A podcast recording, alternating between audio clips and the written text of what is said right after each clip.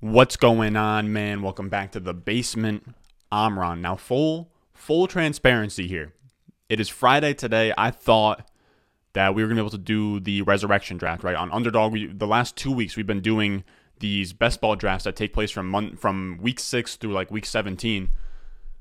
I thought I was gonna wake up today, film that best ball draft, guess what? We had the Thursday night game last night, so everything closed. So there was no more resurrection draft. So I had to put together a nice little outline for you guys, get a nice little video chefed up. Now this is going to be a little bit of a quick hitter.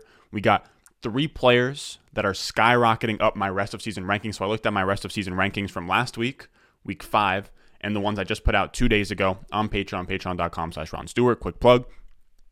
So we'll go over three guys that have been really, you know, growing on me, guys that I'm buying more into as the season goes on. Now, with all that being said, let's not waste any more time.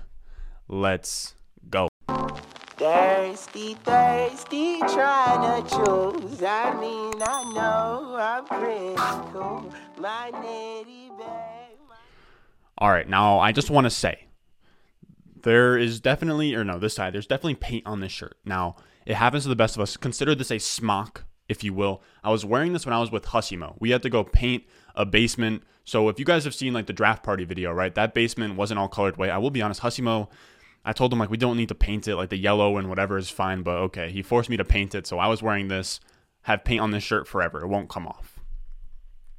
Regardless, let's get into the first player that is skyrocketing up my rest of season rankings, and that's going to be Kareem Hunt. And I wasn't big on Kareem Hunt. Like Kareem Hunt's always been a guy. Like, of course, he's very talented. The crazy, the thing is, is that I always say this when I'm with my buddies. Like, when we're talking about Kareem Hunt, like, if he switched places with Clyde Edwards-Helaire, right? If he was still on the Chiefs, he never had that video of him like kicking a girl or whatever. He's an awful human being, Kareem Hunt. But if he was still with the Chiefs, he'd probably be a first round pick in fantasy, probably even like a like he would be in that same range as like an Aaron Jones. You know what I mean? Like Aaron Jones, like that back end, like Aaron Jones, Ezekiel Elliott, in that tier, 100% if he is still with the Chiefs. I think that he is still that talented. And I think we I think we forget that. And Kareem Hunt, I don't have him in any of my managed leagues. I ended up with him in some places on like zero RB best ball teams where you could get him in round six. Sometimes he would fall to round six, but other times you probably have to take him like in that that round four. He is one of the few dead zone guys where if you did take him like round five, he actually panned out pretty well. But you're still getting him at cheaper prices than guys like Chris Carson, um, David Montgomery, you know, Miles Sanders, Josh Jacobs. Regardless, though, he's been an absolute dog this year. Even with Nick Chubb fully healthy, he has had 18.7 PPR points per game. He is the RB6 on the season. And he was getting drafted as like the, you know, RB 20 something. I had him as my RB 21 last week, rest of season rankings. Now I have him as my RB 17. And it's because his role has been really nice. People people don't really realize this, but him and Chubb are pretty much splitting carries. Like they're getting about 50-50 of the carries. And the thing about Kareem Hunt is is that Nick Chubb is getting half of the carries. He's not getting any receptions. Kareem Hunt is getting half of the the rush attempts, but he's also getting the passing down work that Chubb is missing. So he's getting the the passing down work. He's getting he's mixing in for the short down and distance work on the goal line. He's also you know the the breather back. So when Chubb is either either when Chubb is tired or it's like the end of the game and they're just chewing out clock. That's Kareem Hunt's time. So he's kind of like uh, he's kind of game script proof in a way where he can he can always he, if they're behind he has the pass catching work and if they're ahead then he gets you know to relieve Chubb a lot more often in the back half of the game and now we have a spot where I think RB seventeen rest of seasons being a little bit uh not generous but maybe a little bit unkind to Kareem Hunt because now we're in a situation where Nick Chubb is out this weekend. This this just happened as I was writing the outline and did I say P? Yeah, so that was at noon when I was writing the outline and Nick Chubb is now out. So Kareem Hunt is going to be fired up as like a top five, top ten play this week. Who knows how long Chubb's going to be out for? I think I thought that they were. I think that they were saying like he might even go on IR and miss like three weeks. Now we're really early here. By the time you, guys get this video, there's gonna be more information out. So if if Chubb, so let's do a little mental game here. If Chubb was to miss the next three weeks, where would I want Kareem Hunt rest of season? He'd probably be like RB twelve, RB thirteen, right in that range if you're gonna if you're getting three games of full on Kareem Hunt. Now he didn't go he didn't go nuclear last year when Nick Chubb got hurt, but he still did great. And I think adding on to the point before that is even when Chubb is healthy, his role is so juicy. He saw 16th, he was 16th in weighted opportunities to Chubb's 19. So he has more weighted opportunity than Chubb, which pretty much takes into account, you know, targets and and makes it so in terms of PPR, targets are worth like 2.75 times as many carries. So he's getting the valuable touches, which is which is great, which is crazy. Um, so Kareem Hunt is a guy that is definitely rising up my rest of season rankings. Like I said, if Chubb is out for an extended period of time, Kareem Hunt needs to be like a top 12 guy rest of season. If you're getting like three weeks of Kareem Hunt as the RB1. Moving on for that, we're going to talk about the Ravens passing game. Now, I only have Marquise Brown's picture here, but this is going to be for Marquise Brown and Mark Andrews. Last week, I had them as my wide receiver 29 and tight end 6. This week, I now have Marquise Brown as my wide receiver 21 and Mark Andrews as my tight end 3. And the, the Ravens passing game has been an absolute revel- revelation this year. And I did make a call in the offseason where I was saying they are going to pass the ball more. I do have, you know, tweets where I'm saying they're definitely going to crank things up here, but I think that they even push that a little bit more with their running backs getting hurt. So, you know, you have Gus Edwards go down, you have J.K. Dobbins go down, and they've seen huge changes. The Ravens are now the ninth most pass heavy team in the NFL. So they have the ninth most dropbacks over the last three weeks excluding overtime. So the last three weeks they've been really kicking things into overtime. And this is a tweet from Dwain McFarland. He is really sharp. His utilization report on PFF, I think I've brought it up in like every video this week. Must read. The guy literally analyzes every single game. I, I don't know how he does it. But the Ravens are ninth in most dropbacks over the last three weeks, excluding overtime. They are throwing the ball more in every single scenario. And they're in a spot now where they are finally actually letting Lamar Jackson throw the ball, and he's more than capable. We saw that against the Colts, threw for like did he throw for like 400 yards? Maybe I, I want to say he threw for 400 yards at like 85% completion percentage. Insane. And we're really seeing things tick up because they were at a 25.9 attempts per game mark last year, which was dead last in the league. Now they're at 33 per game. So that's a whole like six to seven more targets per game that they're getting here. And that's huge for the passing game. Mark Andrews now sits at tight end two in points per game. Marquise Brown sits at wide receiver six. That's wild. Like if you told me that, if you told me that Lamar could support this this Ravens offense that doesn't pass the ball at all, Greg Roman at OC that that they could support a top you know three tight end and a top seven wide receiver. I mean that's money. I think I think even I think I'm even being conservative with Marquise Brown as wide receiver 21. If you put him as high as like wide receiver 15 in your rest of season ranks, I, I don't think I could be able to argue it. Now, Rashod Bateman's going to come back. He's healthy. He's going to be back. He's a stud. He's a baller. I love the way that he plays, but I think that he doesn't hurt Marquise Brown and Mark Andrews. So don't don't think oh he's going to come back. He's going to take their lunch money. He's a rookie wide receiver. The expectation for rookie wide receivers, no matter how much you like them pre-draft, it's probably like yes, we have CeeDee Lamb, we have Aiyuk's, we have all those guys, but we have to kind of see it first before anything happens. You know, he could just be you know Jalen Reagor, Henry Ruggs, who was in the draft this year. You know, Jaylen Waddle isn't like necessarily taking so much of the pie that no one else can uh, operate. And I'd also say that because Sammy Watkins is now hurt, I want to say that Sammy Watkins is maybe not on IR, but I don't believe he's playing this week. So it's going to be a situation where he's going to just fill in for Sammy Watkins, and he's probably just going to have the same amount of volume as Sammy Watkins. He'll probably be more efficient, and if he becomes more efficient, and you know the the trio of Brown, Bateman, and Andrews is so good to the point where it's undeniable to Harbaugh, then they're probably just going to even tick up the passing volume that much more. So, like I said, Marquise Brown and Mark Andrews are rising up my rankings. Now, the third guy on this list is going to be James Robinson. He has gone in the last two weeks from my RB17 to my RB12.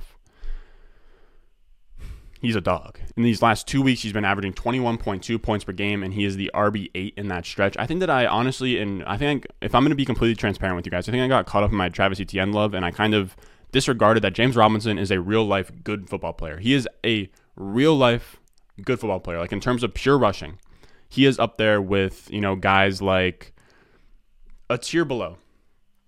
But he's up there with guys, you know, Derrick Henry, Nick Chubb. In terms of in terms of pure rushing, he's not in that tier, but the tier, the next tier. Those guys are, you know, the elite. But he's in that next tier, in the same tier, you know, as guys like I mean, I would put like Damien Harris and like pure rushers you know, guys that are just very good between the tackles. And he he is that guy. He is first in yards after contact, second in PFF rushing grade, third in elusive rating, fourth in rushing yards, fourth in rushing yards over expectation per attempt. I just want to say, I'm not saying he is the same talent as Nick Chubb and Derrick Henry. I already feel people coming at my throat in the comments. I'm saying, in terms of pure rushing between the tackles, you have those guys at the that's S tier.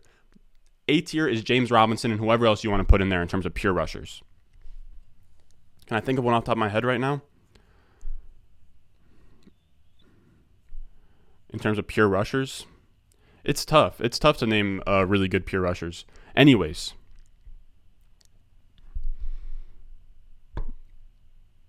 I was concerned with the Carlos Hyde, you know, usage because he was out week four. So okay, of course, James Robinson's going to have a 90% plus snap share, go crazy. But then he comes back last week, and James Robinson's role was actually really promising. He was kind of a workhorse. He was handling over half of the passing down work, half of the short down work, so like more than half, like 60% plus. So when you get, you know, passing work, when you get the goal line work, and you're getting a good amount of the rush attempts, sure, he's not the bell cow, but there's really only like three or four bell cows in the NFL at this point now. Should Carlos Hyde be getting any of the touches out of the backfield? Probably not. Urban Meyer's a bozo, but he's still getting enough to be efficient, to do well, to score touchdowns. So he went from a, you know, a fringy RB2 a couple weeks ago. He's climbing his way up to, you know, RB1 type status. And if he keeps on scoring touchdowns, he keeps on, you know, rushing really well, he is going to be in that range. And if injuries keep hitting, you know, Nick Chubb is now gone outside of the top 12.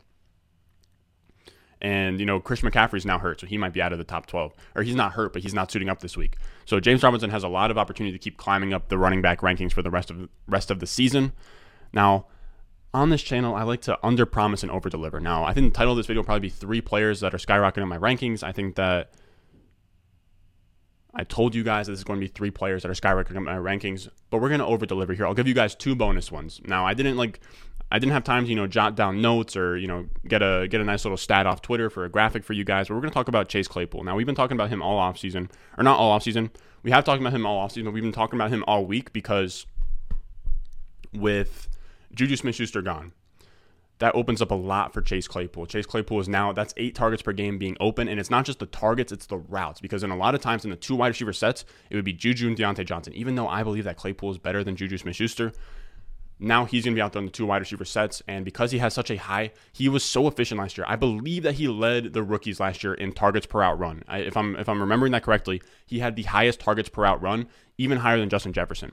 So naturally, you give him more routes, he'll get more targets. And now because he's getting he's getting a lot of routes with Juju Smith Schuster gone, that's going to get him a lot more targets. And now he's going from wide receiver 37 to wide receiver 27. Even though this passing offense isn't great, Big Ben can't get him, you know, looks down the field. I think there's just going to be more targets for Chase Claypool. He'll convert more. He's already had two weeks being a, a top 24 wide receiver, wide receiver 11 finish, wide receiver 17 finish. He's looked really good. Now, our last guy that has been skyrocketing up my rankings is Mike Williams. And this is, you know, you could put him in here every single week, but he went from my wide receiver 18 last week to my wide receiver 10. And what he did last week was crazy. In a game where they needed him, you know, against the Browns, he looked great, put up 30 plus. He keeps outperforming Keenan Allen. And I thought that I was going to rank him around wide receiver 15. I put that in my trade targets video. I'm still saying you can shop Mike Williams if you can go out there and get a top five guy. If you can go get, you know, Stefon Diggs. If you can go get, you know, a DJ Moore, a Justin Jefferson, something like that for Mike Williams and like a waiver wire piece go do that. But if you want to ride him out, I can't I can't blame him at this point because he's been great. The offense is great. They're scoring a ton. They're they're uh, they're pushing the pace on that offense. And Mike Williams has been I mean, it's been insane.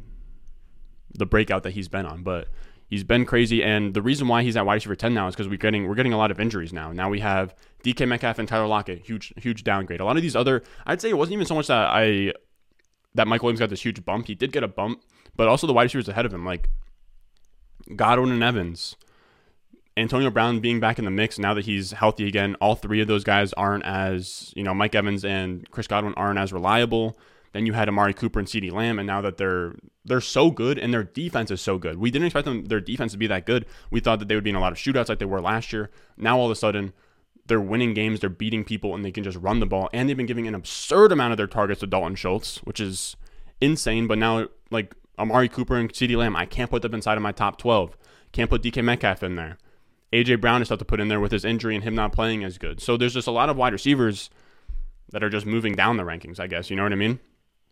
Now that's going to do it for us today, fellas. If you want to see all the rest of season rankings, update them every single week. That's going to be going to be on the Patreon, patreon.com slash Ron Stewart. Now on this channel, we post daily fantasy football content. So make sure you stick around, make sure you subscribe, make sure you leave a like. I got to go bring my car to the dealership to go get my tires checked out and stuff. Nothing too serious, just a little little checkup, maybe recalibrate some things. Now, with that being said, I love you guys, and I will see you in the next one.